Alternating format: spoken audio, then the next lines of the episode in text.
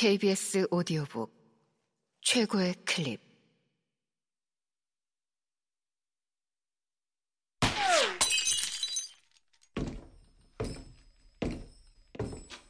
KBS 오디오북. 셜록 홈즈의 모험. 세 번째. 빨강머리 연맹 코난 도일 지음 성우 이자영 이규창 읽음 지난해 가을 어느 날 셜록 홈즈를 찾아갔을 때였다. 그는 나이가 지긋한 신사와 한창 이야기를 나누고 있었다. 아주 뚱뚱하고 얼굴이 불쾌한 이 신사의 머리카락은 마치 이글거리는 불꽃처럼 빨갰다. 불쑥 찾아간 것을 사과하고 막 돌아서려는데 홈즈가 나를 덥석 붙잡아 안으로 끌어들이고 문을 닫았다. 어이 왓슨, 때마침 잘 왔어. 진심으로 그가 말했다. 아, 바쁜가 본데. 음, 아주 바빠. 그럼 옆방에서 기다릴게. 아니야, 그럴 것 없어. 윌슨 씨, 이 신사는 내 파트너인데 내가 많은 사건을 해결하는 데 도움을 주었답니다. 윌슨 씨의 사건을 해결하는 데에도 분명 적잖은 도움을 줄 겁니다. 뚱뚱한 신사는 자리에서 반쯤 일어나 엉거주춤한 자세로 가볍게 고개를 끄덕여 인사했다. 그때 살에 파묻힌 그의 작은 눈에 잠깐 미심쩍어 하는 기색이 스쳐 지나갔다. 그 의자에 앉아. 홈즈가 내게 말했다. 그는 다시 안락 의자에 푹 파묻혀서 비판적인 생각을 할 때 늘 그러던 버릇대로 두 손의 손가락 끝을 맞댔다. 왓슨, 자네도 나처럼 단조롭고 틀에 박힌 일상을 벗어난 진기한 일들을 좋아한다는 것을 난 알고 있어. 그건 자네가 열정적으로 내 모험담을 기록하는 것만 봐도 알만해.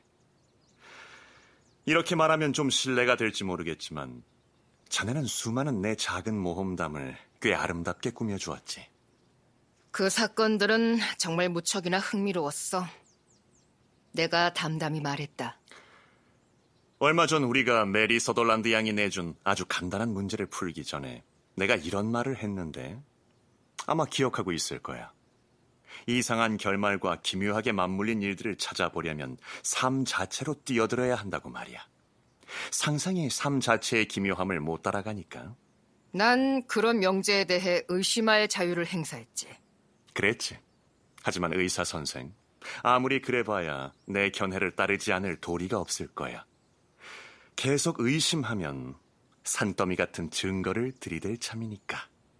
그러면 결국 자네의 이성이 무릎을 꿇고 내 말이 옳다는 것을 인정하고야 말 거야. 자, 여기 계신 제이비즈 윌슨 씨가 바로 그 증거야. 오늘 아침 친절하게도 나를 찾아와서 좀처럼 듣기 힘든 기묘한 이야기를 들려주셨어. 내가 또 이렇게 말한 거 기억나? 커다란 범죄보다 오히려 그게 범죄인지조차 아리송한 아주 사소한 사건 중에 정말 기묘하고 독특한 사건이 많다는 거 말이야. 지금까지 윌슨 씨가 들려준 얘기로 밀어볼 때 이것이 범죄 사건인지 아닌지 말하기는 아직 이르지만 내가 들어본 그 어떤 얘기 못지않게 아주 기묘하다는 것만은 분명해. 윌슨 씨, 얘기를 처음부터 다시 좀 들려주세요. 이런 부탁을 드리는 것은 이 친구 왓슨이 미처 얘기를 듣지 못해서만이 아닙니다. 이야기가 워낙 기묘해서 아주 낱낱이 새겨듣고 싶거든요. 여느 사건이라면 대강 귀뜻만 해줘도 비슷한 오만 가지 사건이 떠올라서 나는 금세 감을 잡을 수 있어요. 하지만 이번 사건의 경우에는 아무리 생각을 해봐도 유래를 찾을 수 없을 만큼 독특하다는 것을 인정하지 않을 수가 없군요.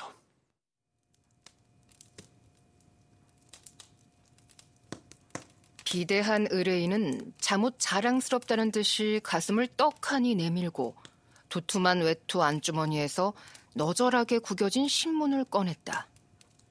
그가 신문을 무릎에 펴놓고 머리를 앞으로 쓱 내민 채 광고란에서 뭔가를 열심히 찾고 있는 동안 나는 그를 요모조모 뜯어보았다.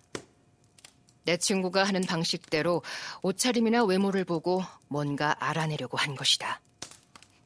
하지만 아무리 뜯어봐도 소득이 없었다. 우리의 방문객은 보통의 평범한 영국 상인 같은 모습에 푸짐하게 살이 쪘고 굼뜨고 의젓하게 굴려고 했다. 다소 헐렁한 회색 격자 무늬 바지를 입었는데 과히 깨끗하지 않은 프로코트는 단추를 채우지 않았다. 칙칙한 황갈색 조끼에는 묵직한 엘버트 황동 사슬이 달려 있었고 네모난 구멍이 뚫린 동그란 쇠붙이 하나가 장식물로 사슬에 매달려 있었다. 옆에 의자에는 벨벳 칼라가 구겨진 빛바랜 갈색 외투와 헤어진 중산모가 놓여 있었다. 아무리 그를 뜯어봐도 얼굴에 몹시 억울해하는 표정이 가득하다는 것과 머리카락이 유난히 붓다는 것 말고는 뾰족하게 눈에 띄는 게 없었다. 홈즈는 내가 골똘히 뭘 생각하고 있는지 예리한 눈길로 간파했다. 그는 내가 묻는 듯한 눈길을 보내자 씩 웃으며 고개를 설레설레 내둘렀다. 이분은 한동안 수작업 노동을 했고 코담배를 피우고 프리메이슨 단원이고 중국 여행을 다녀온 적이 있고 최근 글씨를 아주 많이 쓰셨어. 그 이상은 나로서도 알아낼 수가 없지만. 제이비즈 윌슨 씨는 놀라서 벌떡 일어섰다. 그는 검지로 신문을 짚은 채 눈으로는 내 친구를 바라보았다. 원 세상에. 아니, 홈즈 씨, 그런 걸 어떻게 알아냈소? 그가 물었다. 그러니까 내가 손일을 했다는 걸 대체 어떻게 알아낸 거요? 난 전에 배를 만드는 목수였으니 정말 딱 맞췄어. 두 손을 보고 알았습니다. 오른손이 왼손보다 훨씬 더 크시죠? 그건 늘 오른손으로 일을 해서 그쪽 근육이 더 발달한 겁니다. 그럼 고담배는? 그리고 프리메이슨 단원이라는 건? 그걸 어떻게 알아냈는지 굳이 말씀드려서 윌슨 씨의 지성을 욕보이진 않겠어요. 프리메이슨단의 엄격한 규율을 어기면서까지 활과 컴퍼스 모양의 브로치를 달고 계시는데 더 할 말이 있겠어요? 아, 참. 깜빡 잊고 브로치를 달았군. 하지만 글씨를 쓴다는 건 오른쪽 소매 끝이 13cm쯤 꽤나 반질거리는데 왼쪽 소매는 책상에 근 팔꿈치 부분이 반들반들해요. 그게 달리 무슨 뜻일 수 있겠어요? 음, 하지만 중국은 오른쪽 손목 바로 위에 물고기 문신은 중국에서만 할 수 있습니다. 나는 문신 연구를 좀 해봤고 문신 잡지에 글을 실은 적도 있어요. 섬세한 분홍빛으로 물고기 비늘을 물들이는 것은 중국에서만 할 수 있는 기술이죠. 문신 말고 조끼 시계줄에 걸려있는 중국 동전만 봐도 문제가 한결 간단해집니다. 제이비즈 윌슨 씨가 걸쭉하게 웃음을 터뜨리고 말했다. 아, 아, 아유, 그거 참. 처음에는 엄청 똑똑한 줄 알았는데 알고 보니 별것도 아니구먼. 왓슨, 내가 설명을 해준 게 실수였다는 생각이 슬슬 드는군. 자네도 알다시피 옴네 이그노툼 프로 마그니피코 알지 못하는 것은 굉장한 것으로 여겨진다. 라더니 과연 이렇게 솔직하게 털어놓아서는 내 알량한 명성에 금이 가고 말겠어. 광고문은 찾으셨나요, 윌슨 씨? 아, 방금 찾았어. 그가 굵고 붉은 손가락으로 광고란 중간쯤을 짚은 채 대답했다. 여기입니다. 다 이것 때문에 생긴 일이요. 되게 직접 읽어보시구려. 나는 그에게서 신문을 받아들고 읽어보았다.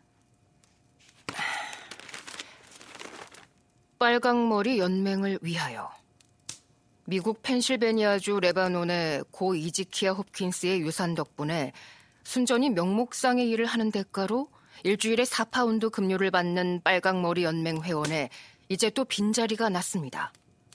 몸과 마음이 건강한 21세 이상의 빨강머리 남자는 누구나 응모 자격이 있습니다. 플리트 스트리트 포프스코트 7번지 연맹 사무실의 덩컨 로스에게 월요일 11시에 찾아와서 직접 응모 바랍니다.